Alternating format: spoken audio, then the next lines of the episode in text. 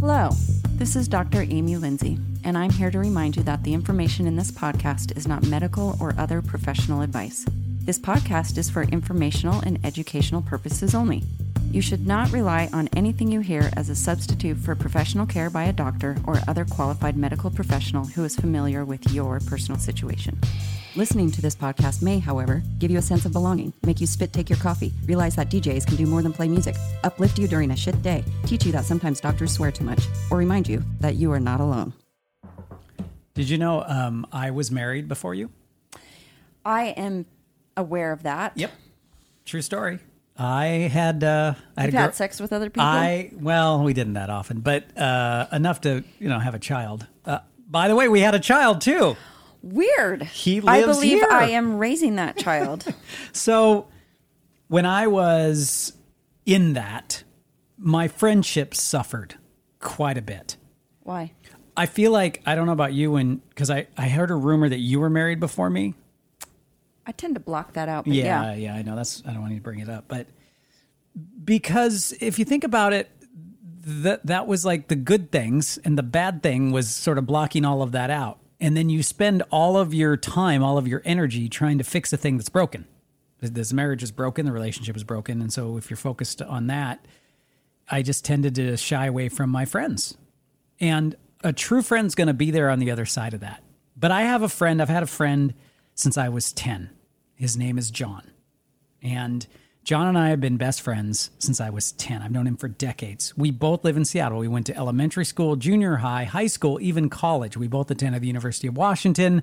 We, we were on the uh, UW Ultimate Frisbee team. He has been my closest friend.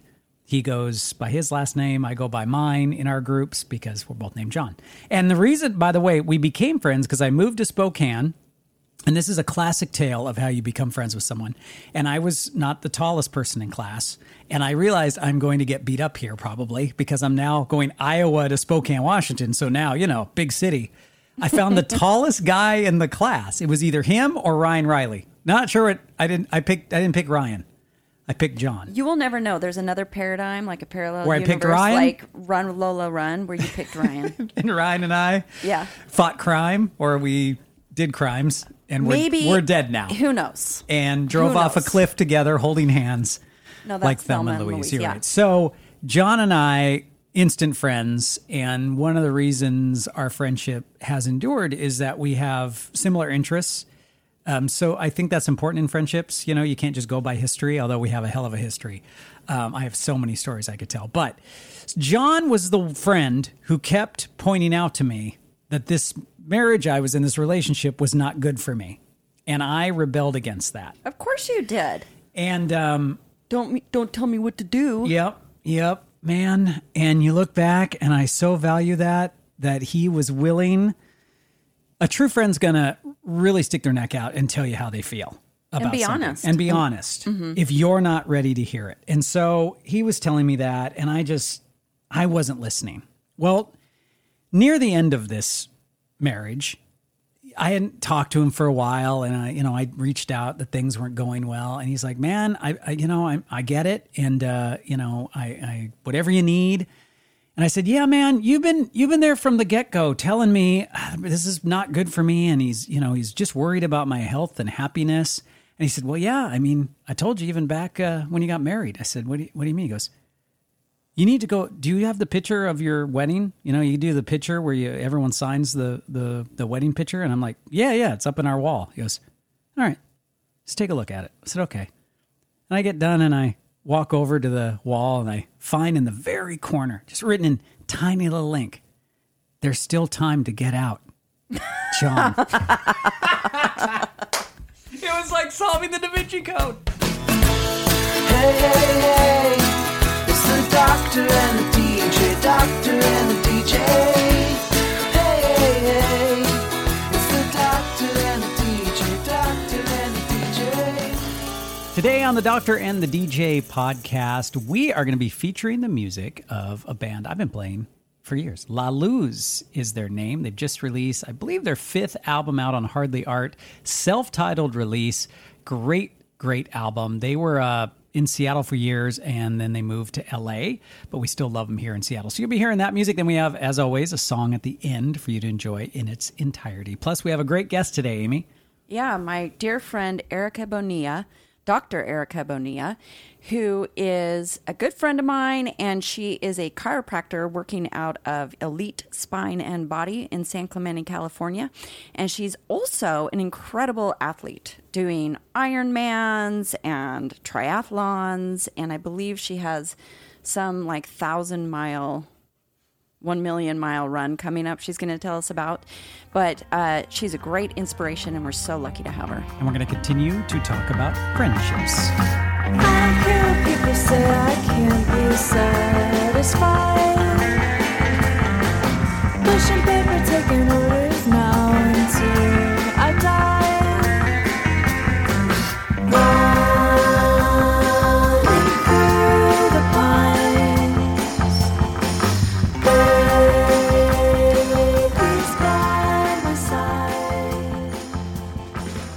you have friends, Amy, that uh, no they didn't try to get you out?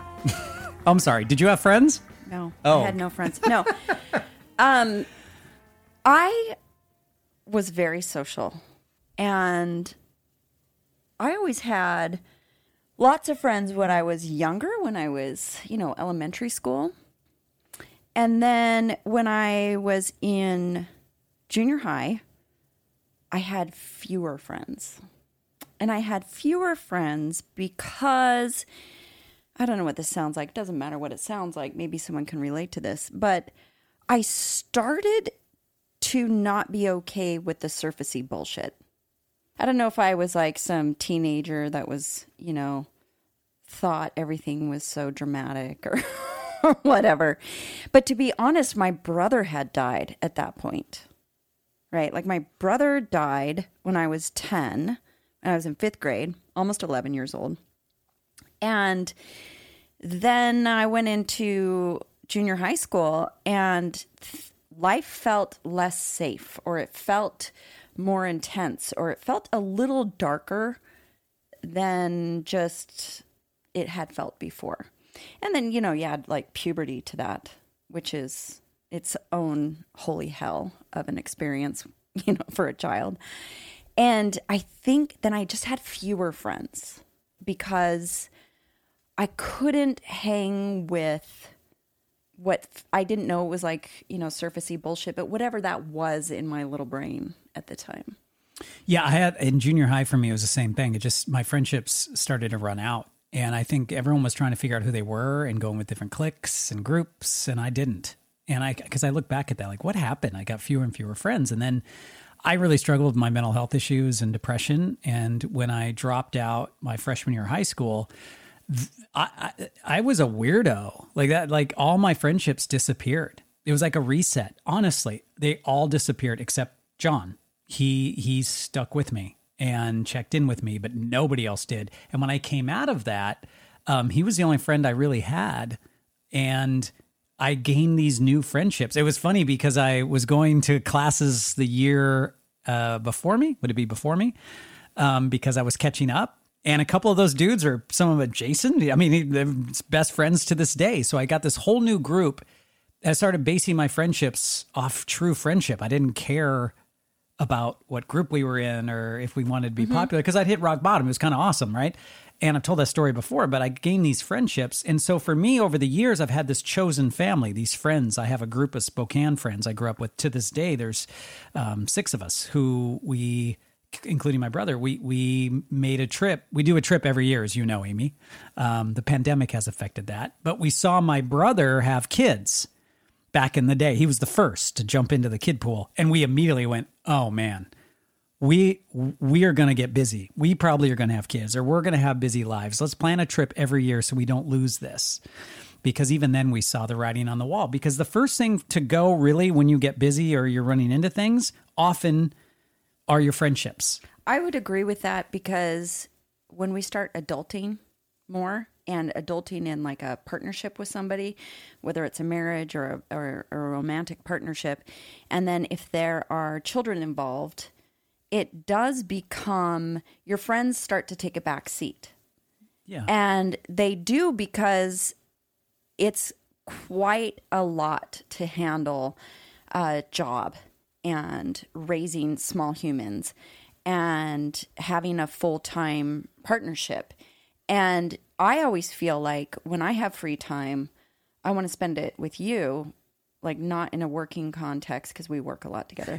We're spending Clearly. time right now, but you know, but it, it does take effort. And, and in the times of my life when I've had fewer friends, a lot of that was on me, right? It's not like my friends disappeared and poor me, they didn't like me anymore or something. Something changed in me where I was unable to reciprocate some of those friendships. Does that make sense? Yeah. And that's okay. It doesn't make me a bad person. It just means like I had to do whatever I had to do. Right. And then you have some friendships that survive those dry spells, right? Like you could not talk to somebody for six months and then you talk to them and they're right there. It's like you just pick up where you left off. And other friendships, you get time away and you think, oh my God, there is nothing healthy going on in this friendship. There's a lot of obligation. There's a lot of guilt tripping. There's a lot of like, I don't feel good. This person doesn't talk to me nice. That's a hard one to reconcile and then trying to figure out what to do with it after that. It's like um, a family member when you've had that much history. Like a new friend, it'd be easier. Like, oh man, well, I'm out of this. Yeah. But like those old school friends, yeah, I've had a few of those where it became like a family toxic relationship. Though I found that almost harder to deal with because I chose to be in this person's life and then I got to choose to be out of it. Yeah. And, and then it's easy to second guess yourself. Yeah. like y- here's the other thing we grow and we learn and we have different choices and as you learn and grow and have different choices than maybe you had 5 years ago you may not be a fit for some of the friendships you have and that's hard that's a hard one to reconcile for sure because you might love those people but you can 100% love people and release them and, and be okay And I think a lot of us during this pandemic um, maybe went either direction. I don't, know about all y'all out there, but I narrowed down who I focus my my uh, attention or my like energies on, and, and not like I I've consciously did it. You know, we are dealing with a pandemic, but it was funny. I got a um, one of my friends got me on this app, Marco Polo. It's like what did they say? It was like old person old person snapchat yeah, old person Snapchat. And you basically, um, i love the marco polo I do too, because you just send a message. I joke about it. Like, you can't talk back to me. I just send you a message and you send it back. it's like video text Yeah, it's basically Yeah. you're video texting someone. And so what I started doing was was doing this with a few friends, and they happen to be all out of town friends. Uh, my friend Elena in New York, my friend Wayne down in California, in the Bay Area, and then my dear friend Aaron in Portland, and my, and a few others too. My friend Kathy over in New York, but it was all out of towners because it felt weird to do one to in towners, even though I never saw anyone during the pandemic. But every day I was on there, and I never spoke to these friends of mine that much. We've kind of joked about it since my friend Aaron and I, in particular, Marco Polo each other every day. So every day I- when I go to the station, I, I realized I just turn his message on and listen to it while I drive, like I'm I'm listening to a podcast or an audiobook because I don't want to listen to music that early before I do my show. And what was happening was I was I have, as you know, a problem with the news. Like it overwhelms me. I can't. It's like clickbait for me even listening to it. So it was a way to dr- drown out the news to hear a friend reaching out to me. Well, every day we have talked and we've gotten closer. This is someone I've known. I met him uh, at in the back of an Albertsons when I was 16. He said when we met, I was beating up a pallet jack with a pipe. Now that's that checks out. That pallet jack was a pain in the ass, and apparently I was very angry that day. but we became friends. That's what our friendship is based on.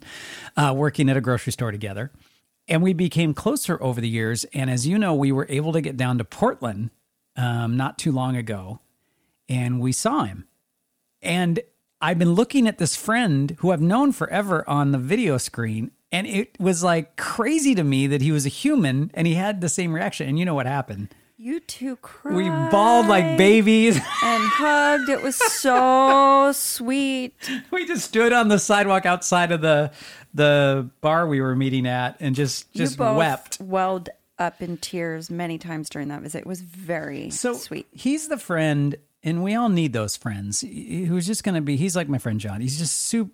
You just need people in your life who are going to be honest with you, as hard as that is.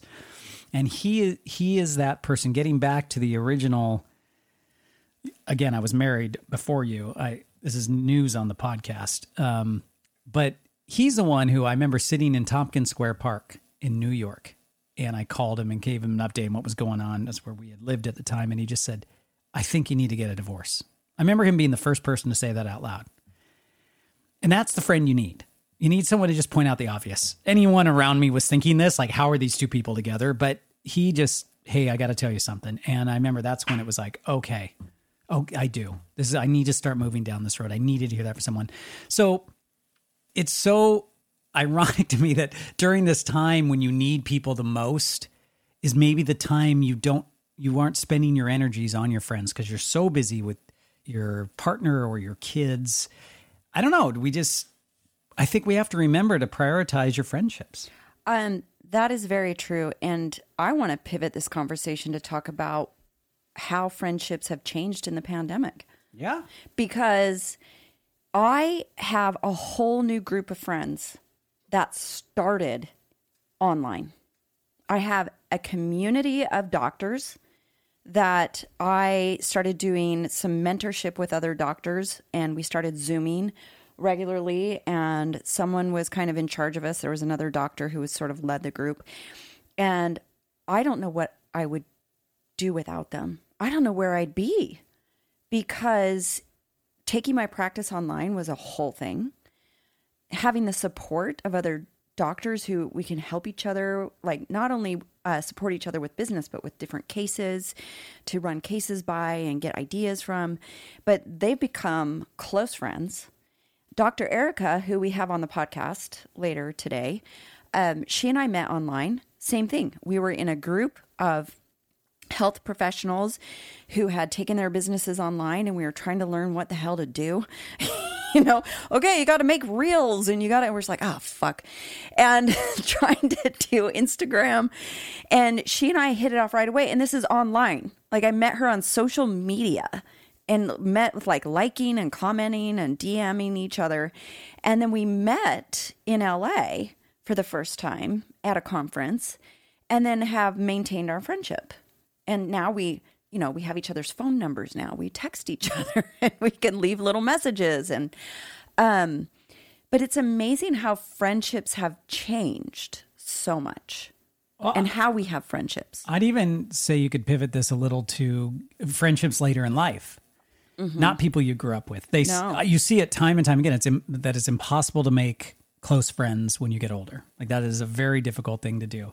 I would counter that. I have made many friends since then. I think of my mom. She made her best friends after she was divorced in her 40s. And when she was on her deathbed, the last days, Nida and Carol, her two amazing friends, were there at the very end. Those were the two people she met later in her life. And I think it is possible. And I think with technology, it helps. And I think with this pandemic, um, having people who support you, you have a lot in common, right? Like you found people who support what you're doing. They they have similar stories. They have they're hustling like you are. They can you can relate to them better than maybe people in your past who aren't.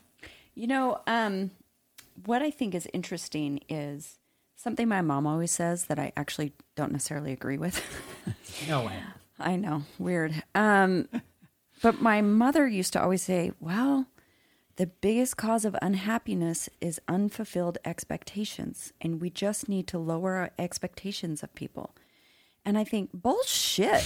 You know, like, yes, to, to some degree, people are people, people are people, and, you know, Okay, Depeche Mode. yeah. And you do have to accept and love and um, let things go with people who you love in your life. Absolutely. They're not going to be who you want them to be, they're going to be themselves. And that's awesome. So I agree with that. But here's what I think is that when you have relationships with people, including friendships, there are expectations. You should have expectations. That's healthy.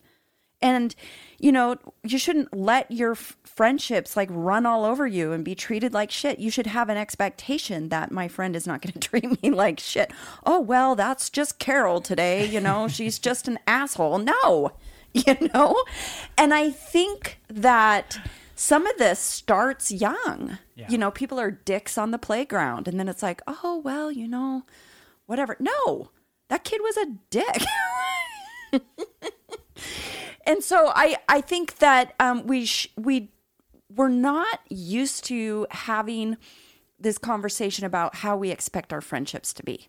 We talk so much about how we expect our romantic partnerships to be and what we expect out of those. But friendships are trickier. You don't go get married to your friend, or you don't go, I don't know, maybe you buy a house with your friend, but you don't enter into like a defined contract per se, like you would in a romantic relationship with your friendships. And if you do, good on you. Man, you've got it. You're you're a step ahead of everyone.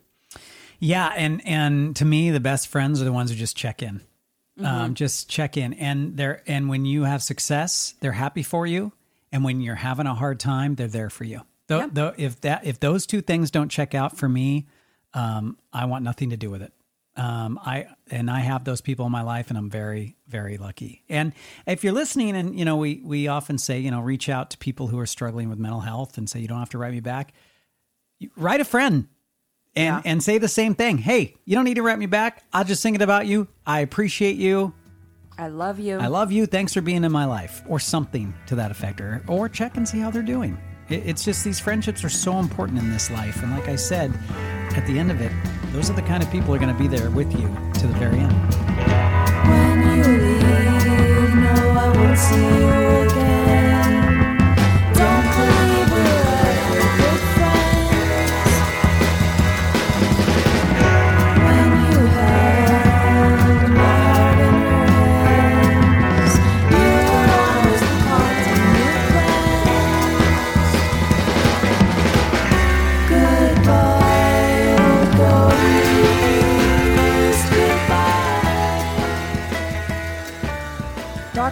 Erika Bonilla is a chiropractor practicing out of San Clemente, California.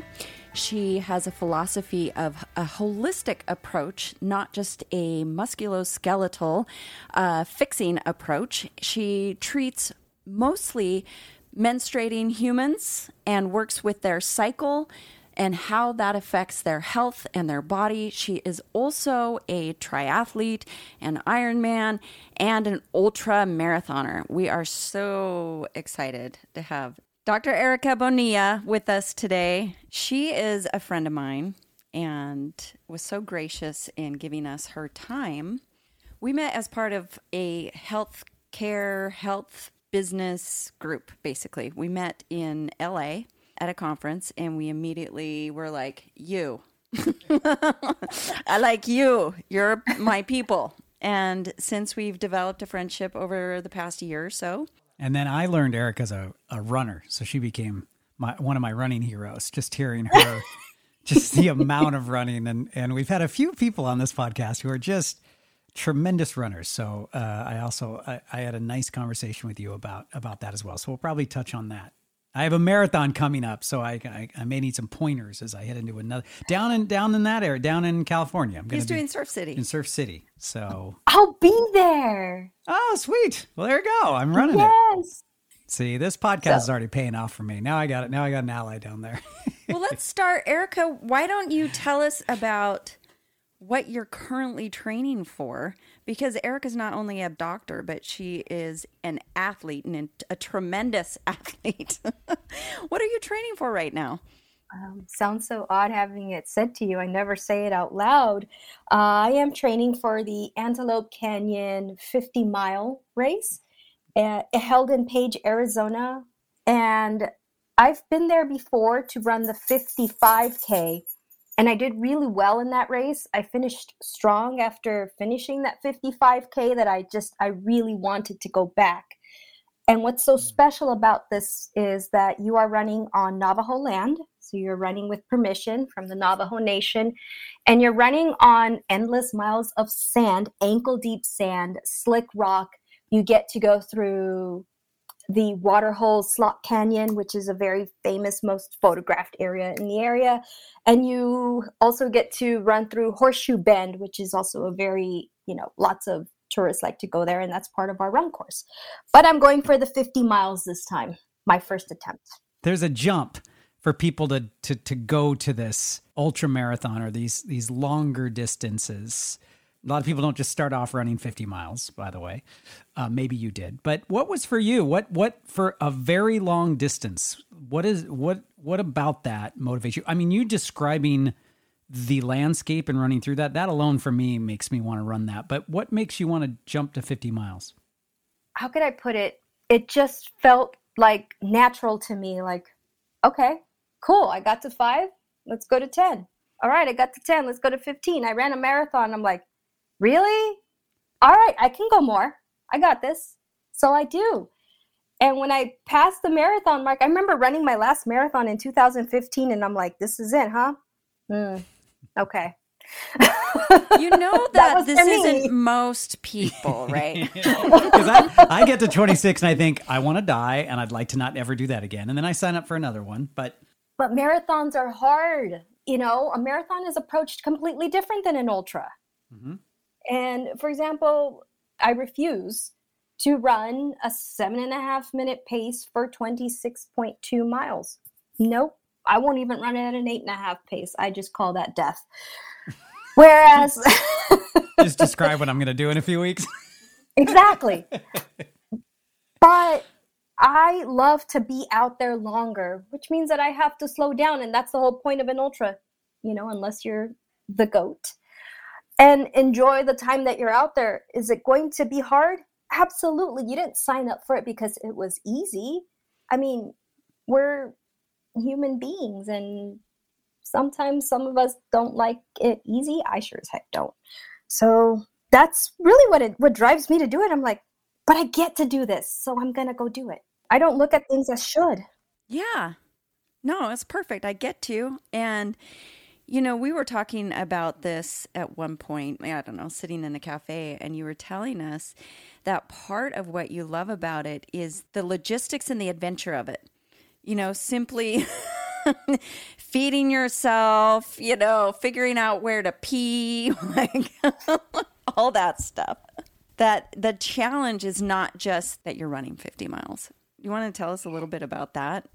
You are alone, and you need to be comfortable with that.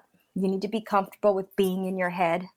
You need to love to be in that discomfort, but at the same time, get excited about it because you're going to hit some dark places and then you're going to overcome them. And how I overcome them is through kind of drawing back, like quoting David Goggins, looking for those cookie jar moments in training where I just wanted to throw up, but I overcame them. And, and when I find those moments in a race, I'm like, you know what? I made it through that. I can make it through this. And then also, I'm like, do I have a Biffy bag in my bag? Because I got to poop and there's nothing but sand here. so, like, you have to be comfortable being uncomfortable.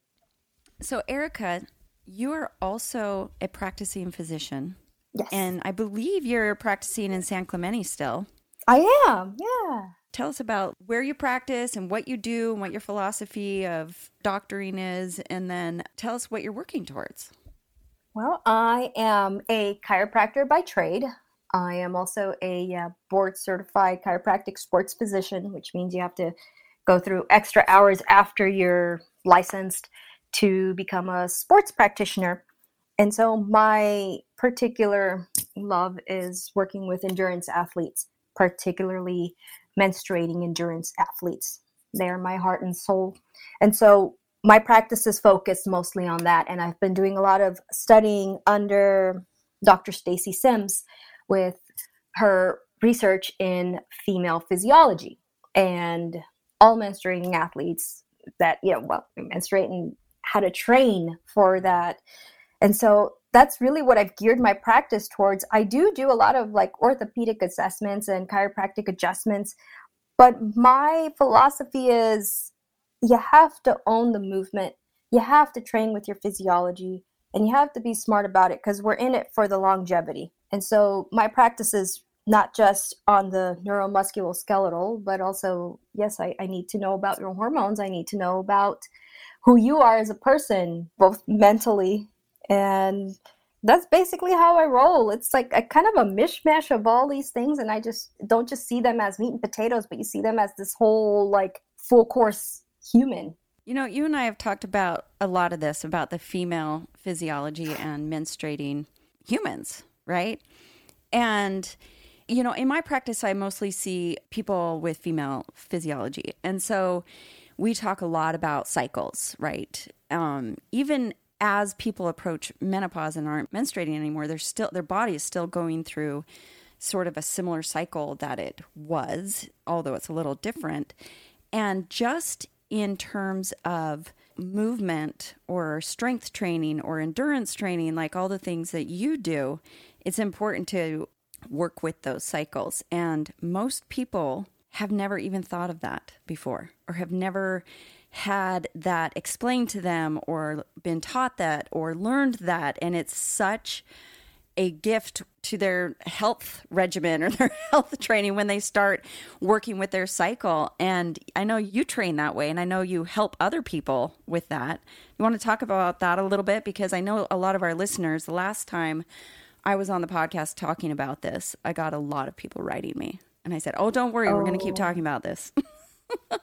We're gonna forever keep talking about this because it's important. As a matter of fact, I just I had a case recently with a female athlete who wasn't eating because she was following, you know, she says, "Well, I've been reading about a lot about intermittent fasting, and so I'm I'm trying it and I'm finding that I'm passing out right before I'm going to perform this activity which happened to be a squat."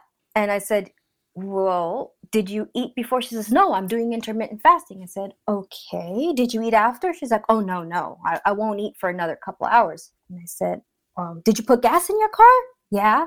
Is there enough gas in your car to get here? Yeah. Is there enough gas in your car to go home? Yeah. Do you have gas in your tank? How do you expect to function? If we don't fuel our body for what you're about to make it do, the body is going to take what it needs at the most inconvenient time. For you, it could be the squat rack. You could completely pass out and you can hurt yourself. And it's funny that that particular athlete came to me with knee pain. If I wasn't listening, I could have just moved on and looked for the biomechanical faults of the knee. And it was everything else but the knee. We, we really, I really dive into that. yeah. I think we can all relate to that, John, Oh yeah. that you Yeah. Um, especially as a physician, but I mean, anyone who's ever been to a doctor can relate to that. You go in often for pain or something that scares you, and then there's always something like bigger or deeper that comes out. Well, the other thing is, is the thing I learned that, and then a lot of the people I know don't, you know, when they talk to me about running, because they know me as a runner, that I've learned th- through Amy, when something's sore, it almost always isn't, or something isn't working. It's almost, it hasn't, in my case at least, ever been the thing that's that's the cause. And so when she first talked to me about some uh, issues I was having with plantar fasciitis, she was like, well, "Are you rolling on your calves?" And of course, dumb non-doctor John says, "It's I didn't say my cat." You know, mansplaining to the doctor why my feet hurt after I ask. That that's that checks out, by the way. Um, I don't do that anymore. I just say okay because she was right, and so I started rolling and um, and really working on tight calves. For instance, I have them, and I it, it- they just they're just part of who I am now. Knock on wood, haven't had them since. What do you both really suggest to people without having to go to? I'm not saying don't go to the doctor, but what are some signs? Are there signs that it's something else? Like when do you go to the doctor and what can you do? Like for me, I wasn't sure what to do or where to look, and I started working on my feet. How would I know to go to my calves if I weren't married to a doctor? Good thing you're married to a yeah, doctor. I mean, lucky me. Dumb John was like, "Oh, okay," and now my feet are great. So not everyone has that ability, but I'm trying to figure out if you're just another one of me's out there, and it's obvious to y'all. I have heard from others like, "Oh, yeah, no, I hadn't thought about that." So should you just be stretching all of your body and and just making sure the whole thing is is working so these things don't come up? My take is I need you to just always be able to move. So your hmm. mobility and your stability will always save your butt when it needs saving. Because if you're always if you're mobile and you're stable, you're okay. If things kind of are like you get a little niggle here and there, you know where you skimped out. What's mobility work? We can easily turn foam rolling into mm-hmm. mobility work, right? You know, you're foam rolling top, down, inside out, right? So the front, the back, the glutes, the back. If you're taking care of that, giving yourself five minutes, you're okay. And say, like, for example, you like skip two or three days and you're like, ooh, something is off. I'm like, well, now you know where. If you maintain your mobility and you maintain your stability, you're going to have control. And you just said five minutes. So I think people look at stretching and look at mobility as something. And again, I know Amy has this with with getting people just to go outside to walk for ten or fifteen minutes. You feel like you're not getting anything done, so you don't do anything at all. I'm sure you both run into this. So uh, I just want to make it clear to everybody out there: five minutes. If you can find at least five minutes, right, every day. If you're foam rolling, if you're just getting that body moving, that that would be a huge pre- help prevent injuries. Yes. Yes. You're like, We're okay. both like, oh my God. Because I don't, so I'm very happy to hear this. I need to get on this. So I talk about this with my patients and in my classes that you really do have to do these tiny little small baby step things, right? And to just keep doing them consistently. Like consistency is queen. But what will happen is your subconscious will sabotage you because it thinks, oh, five minutes is ridiculous. Who cares? And your subconscious is going to kill it. It is those little things that are actually completely doable. Five minutes is completely doable, 10 minutes is completely doable. But I find it interesting because you do need things broken down in sort of these bite sized, helpful things. But then your subconscious will just sabotage you because it thinks it's Yeah. it's so small. How could it make a That's right. difference? when, would you agree with that, Erika? I completely agree. And that's why I encourage five minutes, just five minutes of mobility. Set a timer. You can do five minutes of mobility while you're getting ready in the morning, brushing your teeth. Heck, you squat when you go to the restroom. You squat, you get up. You need to be able to have the control because as you age, if you don't have that control, you're going to need, you know, bars to get up. That's why it, it like Amy said, micro. I, I notice a difference even when I'm doing my radio show. Like I have a five minute song on, and I've realized I've started to stretch during that time. Simple, just simple stretches, just like getting down because I have I cannot find my toes. So I I like not not because I can't see them, I just can't reach them. Um, so I I I've been doing that, and even that has made a difference. And I realized just just that little like if you're in a habit or us who work you know at home if you just get up while you're working or you're on a call or i mean i could turn the camera off here that we're doing and i could stretch for five minutes while i'm talking to you so there's there's opportunities within your day to day that i think more than ever with everyone just sitting so much being so um, kind of stuck at home and, and stuck in these meetings that people are stuck in that that taking that five minutes even during that time turn the camera off right like it it it will make a difference And you can even stack that habit on top of another habit.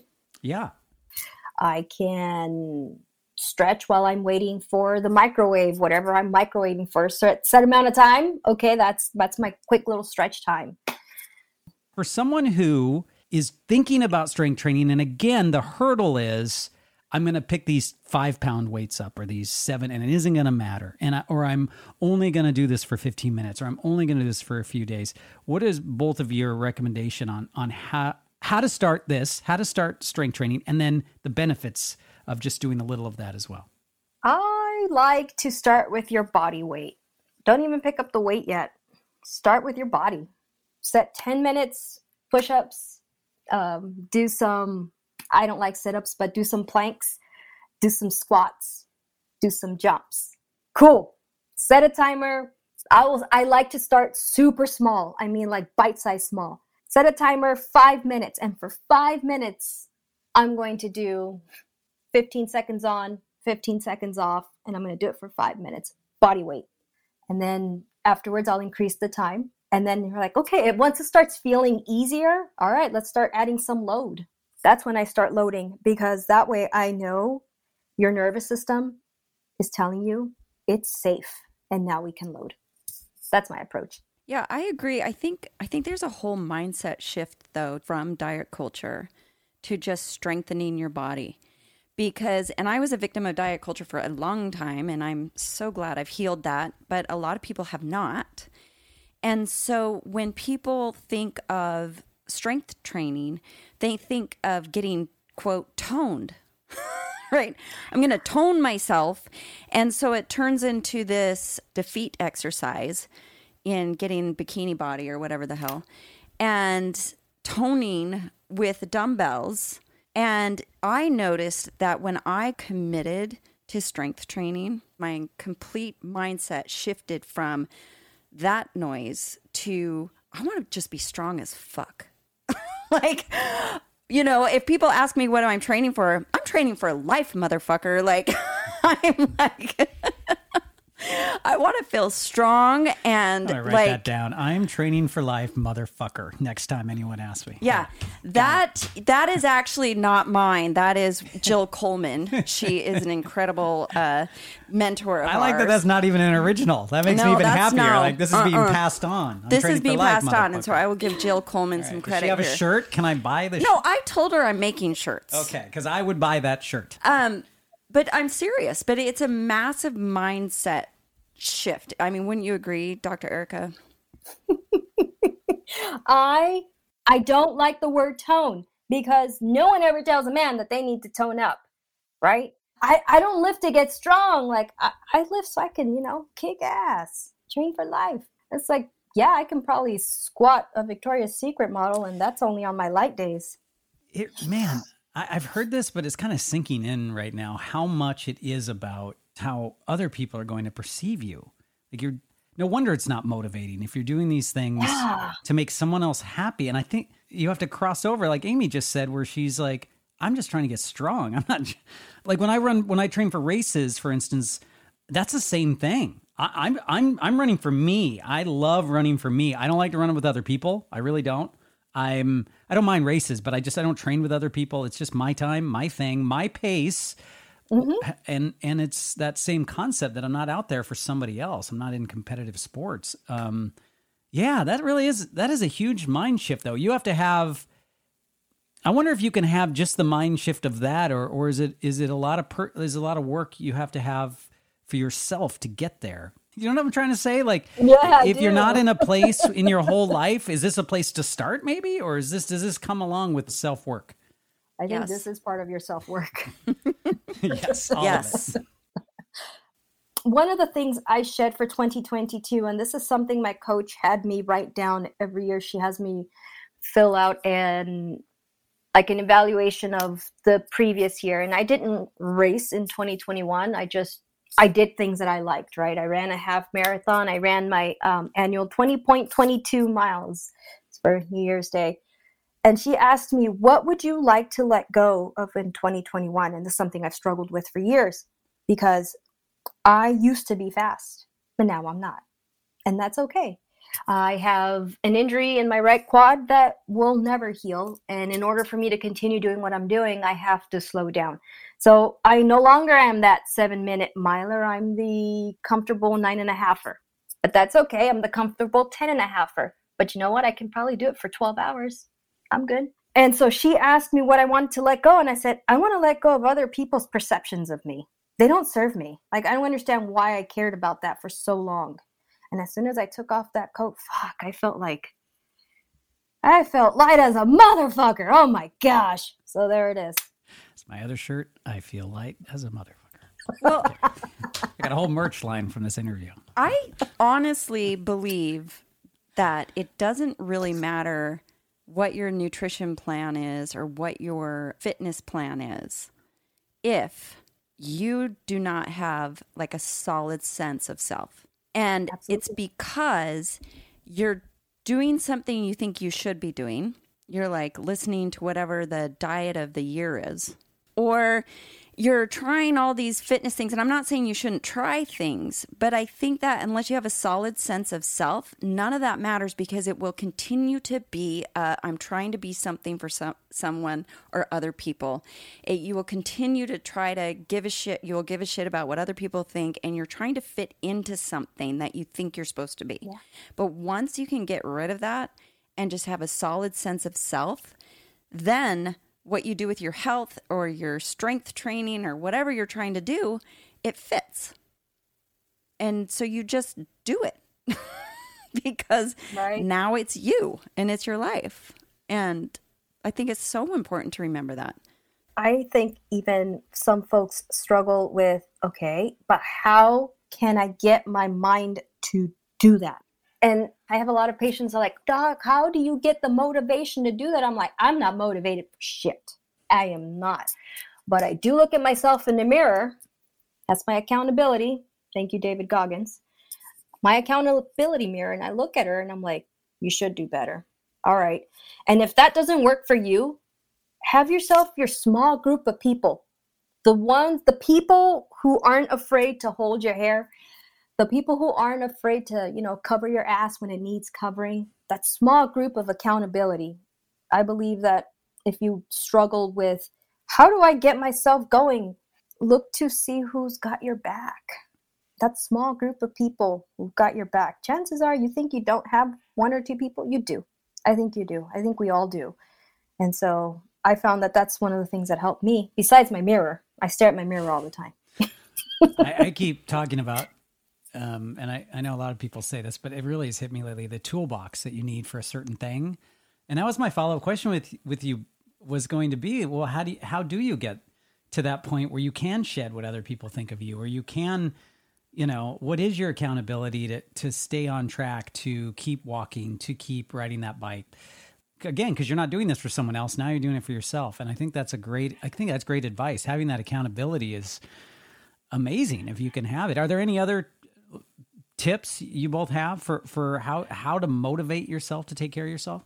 Well, you know, this sounds trite because you see this everywhere, but you do have to have a solid sense of like why why you want to be healthy or why you want to run an ultra marathon or, you know, whatever it is and you have to be selfish about it. Like your why can't be for your kids or something. And I see this all the time that and especially with um women in our culture they their why involves other people, right? Well, I've got to do it for my kid. I got to do it for my grandkids. I got to do it for my spouse. No, you don't. Do it for you. Do it for you because if you're doing it for other people, you're also putting pressure on them for your happiness. But there has to be a why. I had a patient, or her goal was she had a memory of walking around London and she said she wanted to go back to London, but she had trouble walking around her block right now. And she said that was her only goal. I just want to be able to walk, be healthy enough to walk enough that I could travel to London and walk around London and I wouldn't get wind, you know. And so she had to think of something like that, like a, a trip. And that worked for her, you know. What Dr. Erika was saying that most of us aren't motivated, we're shit. Honestly, if it was up to us, we just stay in bed most of the day. Yeah. it's cozy in there. I love being in my bed. And at some point, you have to get up and be like, all right, I'll get out of bed. But honestly, it's not, we think that we have to be motivated. You don't have to be motivated. You just have to be disciplined as fuck. Yeah, I, I have a like I have a ten mile training run today, and it's later in the day. I don't do well running later. I, I uh, it's bad. So I was You don't thinking, feel I- like it. Yeah, well, I was thinking what you were saying there. I'm like, what what is going to motivate me to do this? Like, it's going to be that I don't want to be unprepared on that day when I'm running a long distance. I, I want to make sure I'm in a good place. The other thing I was going to follow up, Erika, you so you had this injury, and I wanted to mention that, and you you have found a way to work through it, and I assume you work with a lot of people who've dealt with injuries. And have you do you do anything different to motivate them? Because I'm sure a big part of that isn't just how to properly heal, but to motivate them through an injury. Because I know when I've had some major injuries, I, I in different times of my life, I've given up. I've either like just I'm I can't do this, or it's taken me a lot to get back. Do you have advice for people out there who may be dealing with injury and are listening, going, "Well, I've got this injury, this nagging thing, or this thing happened, so I can't exercise, or I can't do anything." you can always do something. But first of all, you have to forgive yourself. You have to allow yourself some grace and you have to be patient with yourself. Those are the three things I always say forgive yourself, be patient, and allow some grace. Because if you don't do those three things, if you don't, like, because it- it's really in your mind, you know, you think that your identity is attached to this like oh i'm mm-hmm. i'm injured i'm no longer this or that and i'm just telling you from the experience in my practice I've had this injury. I think the last time I ran fast was 2015, so I'm going on year seven. I go through my ups and downs, and I have to stop and I have to say, I get to do this, even though people told me I couldn't do it. I still get to run faster than most. Um, I know there's folks who struggle with it, but you just need to forgive yourself and you know that you're going to heal. Just give yourself time. The races aren't going anywhere, the roads aren't going anywhere. And you know, and the next time you lace up your shoes, the road's going to say, Hey, welcome back. Let's do some fucking work. But for me, it's in your mind. Allow yourself some grace. You know, but like what Amy said, it needs to be about you. You, not anybody else. Because if it's about anybody else, all of a sudden you're giving them responsibility for your shortcoming or anything. No, it needs to be from you. It's so that's, I mean, maybe that's a good answer or not a good answer, but that's where I go. So, Erika, you're a mother. Yeah. You have a son. And we've talked a lot about, you know, all the balance of raising a son, raising a kiddo. And frankly, I don't know. I watch what you're doing. I'm like, how is she? You know, she's like training. You're lifting and then you're running and then you're training and then you're doctoring and then, you know, and then you're parenting and and is the secret sauce tequila or is that just a rumor? Well, for me, Because I know you like tequila. okay, yes, I do. At night, um, I uh, I allow myself one shot like every other night, and then two on Saturdays. so mindful But- of you. yeah, you know, I allow myself one. But honestly, for me, it has been um, falling on my face and making lots of mistakes and learning from them so I can figure out how to do it better next time. That's it. Like, that's how have I maintained my balance is by falling on my face and on my ass so many times that, oh, I probably shouldn't do that one this time. And we probably shouldn't put all these things together. Let's space it out. Let's make this day just for these two things and this day. So, like, I batch things. That's how I'm able to get it in. But I've successfully failed so many times that I figured out how to batch. so before we came onto this podcast, uh, in the mornings I I read, I meditate, then I do any if I have any any office work that gets taken care of, then my son gets up.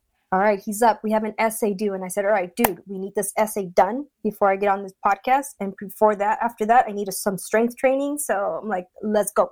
Come on Chop chop. and yeah like it needs to be done yesterday so that's how i that's how i batched today to make being with you all happen Yeah, we uh, what Erika didn't say out loud, but I will, is that I totally screwed up and gave her the wrong date for this interview, and then um, and then last night she texted me and she's like, um, in one place it says tomorrow. I'm like, oh my god! So thank you for generously batching and moving your schedule around to make today. Can can I ask a question about support when you're when you're batching time and you're training and you're doing things for you? I think uh, what people have run into too. What happens when you don't have a supportive partner or you don't have a supportive um, person around you when you're trying to batch your time and do things for you and and they see it as a threat or they're they don't like that you're taking care of yourself. I have a feeling this is leaning in, one direction with the sexes by the way. That is not lost on me that it's probably the man who's probably like, "Oh, look who's getting in shape," or "Oh, look who has," t-, you know. I and I can't believe this still goes on, but I know it still goes on. I would love to hear what what to do in that situation, and I'm just waiting for the swear words. But go right ahead because I it it's troubling to know people aren't supported when they take care of themselves. That really bothers me. i was in a past relationship where that happened that's why i didn't marry the fucker There you go. I have another shirt. So what are all the T-shirts? We have That's three why I didn't marry the fucker. That right there. I mean, I mean, yes. Get out, right? I know it's easier said than done. We've all three of us here have been in shit relationships and marriages, and we got out. Mm-hmm. And part of it was that. It is a unit, it is a team, it is an effort for a reason. For example, 2020 before the Rona was, you know, decided to like take over everything, I had one ultra and three full distance Ironmans to complete. And first things first, I sat down with my husband and I said, listen, these are the things that I would like to pursue. Do I have your support? And he's like, yeah, but I think three Ironman's going to be too much. Can you take it down to two? Okay, I can do that. But prior year, so I've presented that to him and he's like, no, I'm sorry, I can't. You're gone too long. I, I've got a lot of this going on. Can you just focus on one? Actually, he's like, can you just, can you do a half Ironman instead? And I said, you know what? If I have your support for a half Ironman, I'm good. But if he's not in it, I'm not in it. We all have to be all in or it's not going to happen. Because down the line the other shoe's going to drop. So we just avoid it by having by putting all the chips on the table up front and making sure we're all on the right page. Because at the end of the day it's it's the three of us right? It's jj Right. patrick and i. And we all have to be on the same page. Yeah, so it's not just about support, it's about you also understanding that they have lives too and it all has to work together. It's not I, it's also troublesome if you just declare everything that's happening this year. And Ironman's those are that is a full-time job. It is full time. That is For anyone who doesn't know about Ironman's it is when, 35 to 40 hours a week when of you said two or three, I was like, dear it's a full-time job. Dear Lord, that was yeah. I love that that you're in this together. You're presenting it, and everyone and everyone has to give a little. That's clearly the base of any great relationship. Um, Amy and I, again, when we were going through even scheduling podcasting, which we did right before we talked to you, with the right dates. Um, it was all about that. It was all well. I have this, and I have you have that, and then I and then and then you just kind of come together and find. I mean, that's a strong relationship, and that uh, it. Uh, that's the, uh, you can't be in a relationship where where I remember being rushed. I remember being in a hurry. Like I was doing something for me, so I'd be running and I would go a shorter distance because I needed to get home because I felt bad. Like because I was made to feel bad because I was taking time for myself mm. because I was doing this thing for me, which was selfish for me to go run and take care of myself. And it and the it really I was convinced I was being selfish, that I was a piece of shit because I was out running. And you if you look back i just had watched the the the new baby for year you know for hours on end and worked a full day. And but uh, you get trained at like you get beat down. Like yeah you're right. And i stopped racing. That's why you didn't marry the fucker. I did. And then i divorced the fucker oh actually. there you go. No i Okay, married and it seemed good. Then- this is worse actually erika because it seemed really good and supportive. And then it wasn't. And then we had a kid and then it really right off the cliff. And so even worse because now you have to dig out of this and you have to come to terms to how you got here and and and you, and you you literally have to sit and have these weird conversations with yourself that well am I I am selfish. I am a bad person. Oh yeah, I am. And and then you think about the things you're selfish and bad about is like time for yourself or exercise or doing something you love. I mean, now that seems crazy, but I just feel for everybody out there not getting that support, especially stuck in this time during this pandemic. Oh, I know. I mean, my husband's uh, a medic, and so he's in the trenches with the Rona. Okay, since it began, his outlet is surfing. He's been a surfer for as long as he's been alive. Right? He makes fifty look good.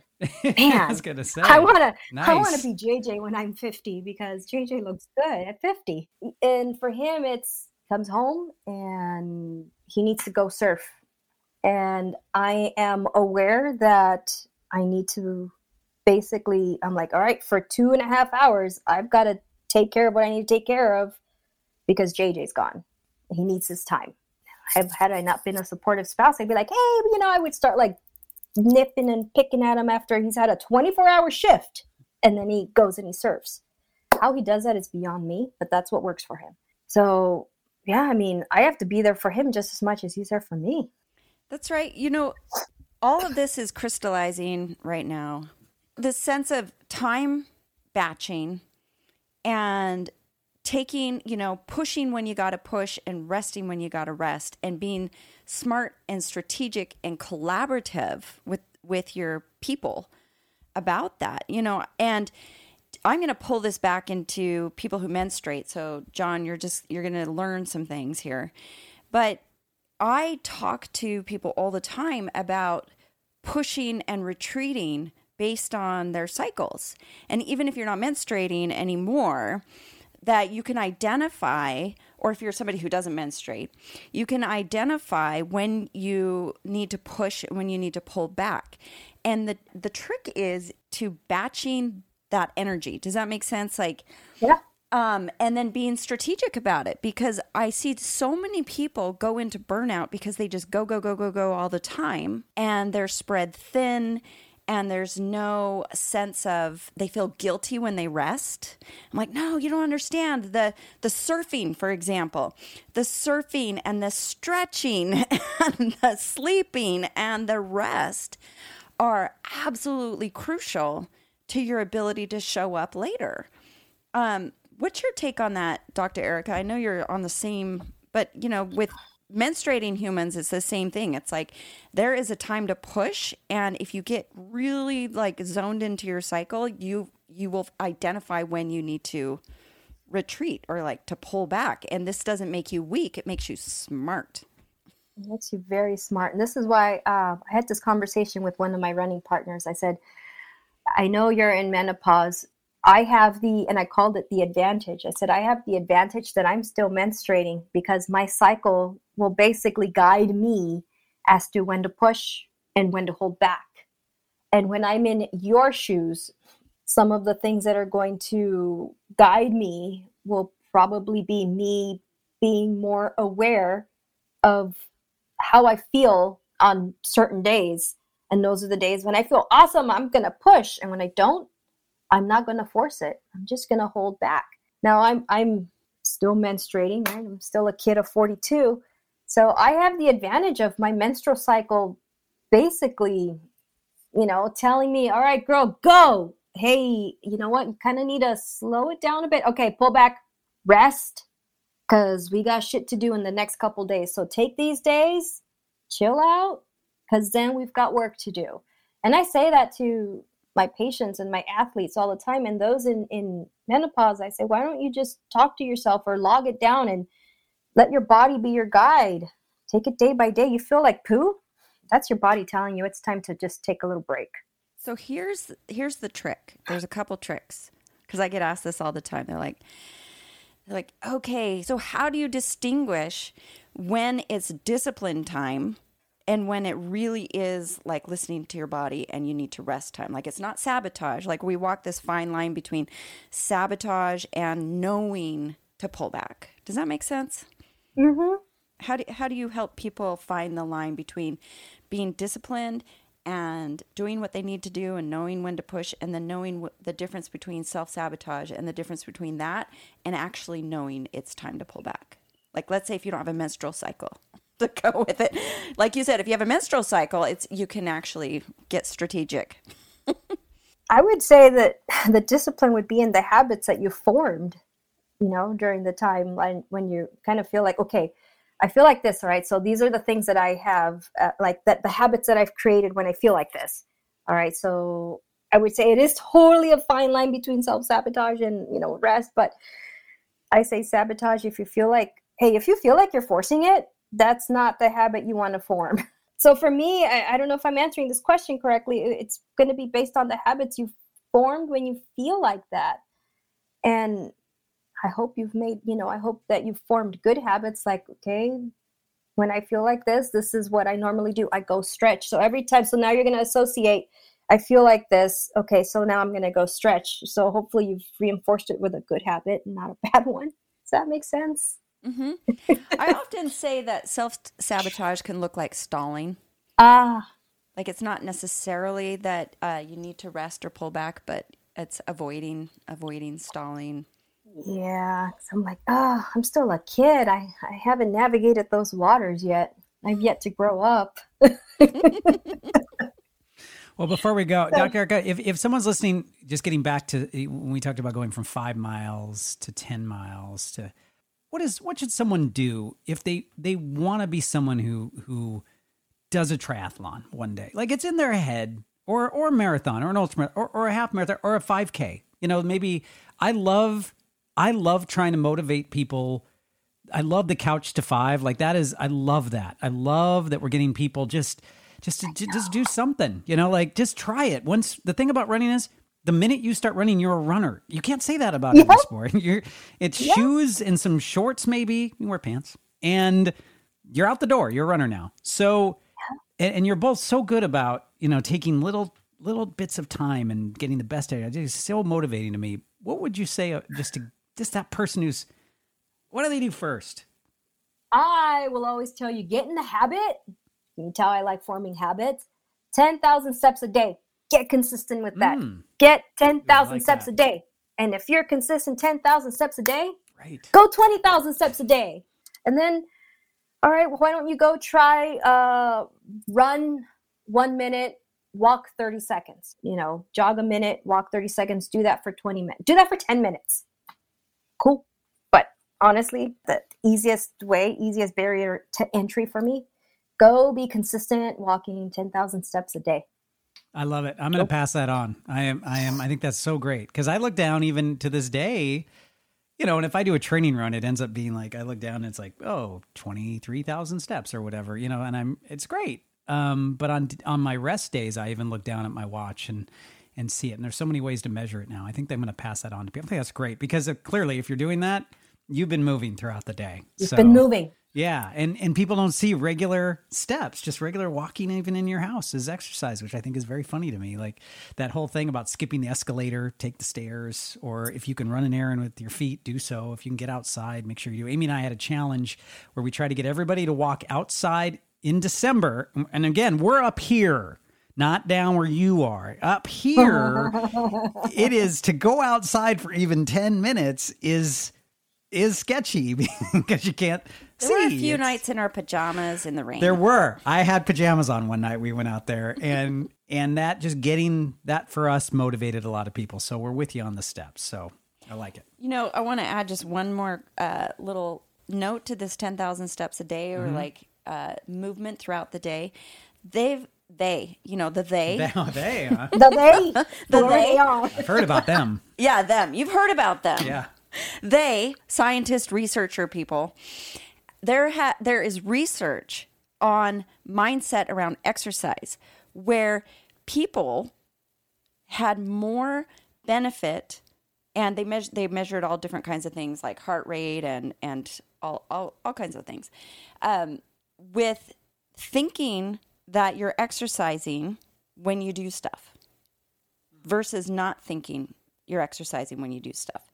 So, for example, if you're walking up the stairs in your house and you're like, oh, I'm getting a little exercise, or if you're cleaning your house, oh, I'm getting a little exercise, or if you're having awesome sex with your Yeah, sex that's- partner that's what and I'm you're thinking. like, I'm getting some exercise. That's what I'm thinking. That's so weird. I'm like, wow. I'm not kidding though. If you're if you think about it as and you don't ha- some people don't like the word exercise because maybe they have crashed and burned with diet culture, but if you're thinking about it in the term in terms of like I'm doing something that supports my physical body, right? That there's actually more benefit than if you aren't thinking that when you do it. Absolutely. Well, Dr. Erika, I, I think I, I I've I feel more motivated after talking to you and and, and Dr. Amy here, and um, I can't wait. Uh, I hope I run into you down in literally run into you down in uh, for Surf City, and um, I, I I really appreciate your husband's work and the fact he surfs after that. Just I don't know, brought some Yeah. just joy to me. I don't. I just sounds good for him. You know, I, I that man is, he's my rock. He's my hero, man. I don't know how I. yeah. That's he's amazing. my dude. We like we like couples like y'all. It, it is nice to, to to hear motivating people like you who clearly will love one another and are supportive of each other. So uh, there's hope out there for y'all. You find them; they're out there. They might be surfing and busy They might be saving surfing. people's lives or running ultra marathons, but you'll find them. I'm so happy. Thank you all. Thank you for having me on here. Wow, I, I learned ju- I learned a lot. So thank you from from both of you, and I, I look forward to seeing you. I'll be running the half marathon, which is going to be so much fun because I run for the beer. You know, No shame. There's no shame in my game. I run for the beer. So, yes. Thank you so much. Thank you so much.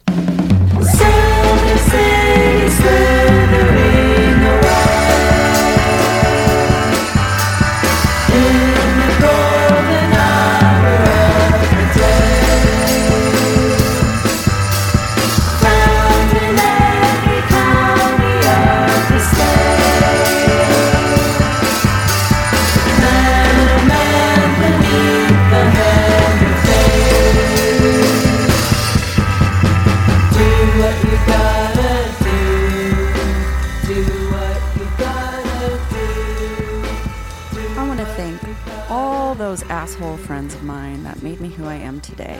No, I'm just kidding. I want to thank all the bullies. I want to thank all the people who turned their back on me or abandoned me. You made me who I am. Do you think that's probably true?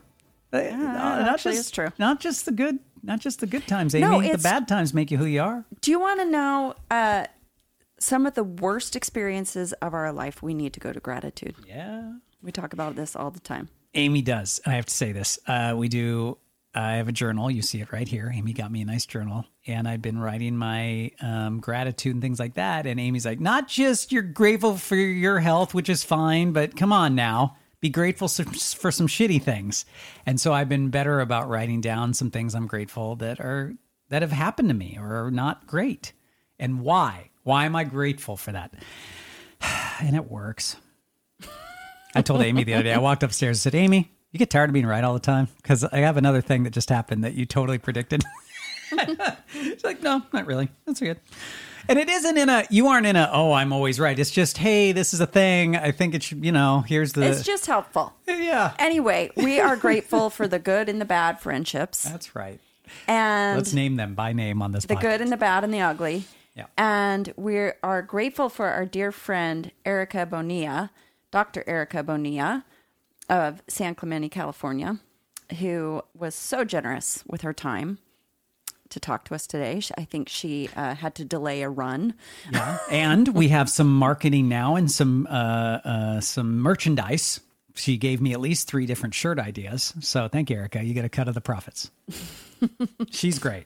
And we'd love to thank our production team from Ruinous Media Joe, Pat, Chris, and Jay for keeping us in line. Yeah, I want to thank uh, Wonderground Coffee for being such a huge supporter. Uh, I just talked to Jody Hall the other day, and uh, she is psyched to be a part of this podcast. They're doing a ton of work uh, with mental health organizations and spreading the word on mental health and all kinds of uh, collaborations and other things. They're just right in our wheelhouse of trying to help people, and they're doing it with coffee and tea as well, which is kind of a amazing thing, especially us Seattleites. We appreciate that. You can always go to wondergroundcoffee.com. That's with a W U to start. Wondergroundcoffee.com to get more information. If you're in the area, if you're in Seattle, make sure to visit them. Mention us and get a discount as well as Flying Apron. I used my discount the other day, Amy, at Flying Apron. I got the uh the Chagalago. Is it Chagalago? I got the what is it? Chagalaga? Ch- Chewbacca? What did I get? It's my favorite coffee in the world too. You Like- got a chaga latte and Chaga it's chaga mushrooms. They're adaptogenic mushrooms. So I'm all over the mushroom thing without even With the realizing. Chagalaga? Yeah, the chagalaga. I'm I'm all over the mushroom coffees in our city, and I didn't even know that was a thing a year ago. It's so cool. Yeah, it's great. Well, if you go to Wonderground Coffee, use the code Dr. Wonder. And ask for a chagalago. No, that's at Flying Apron. Or you can go to the Flying Apron Bakery and use the code Dr. DJ. Yeah, see how much we appreciate our sponsors? See, they put up with this shit. Okay, thank you very much. Big thank you to Michael Lerner as well. Telekinesis doing our Doctor and the DJ theme. And speaking of music, we got one more, full length song from our friends La Luz. We want to thank them and Hardly Art for uh, allowing us to use their music on this podcast. Make sure you follow us, the Doctor and the DJ, on social media. Tell everyone you know about this podcast as well. And remember to reach out to a friend and remind them that they are not alone.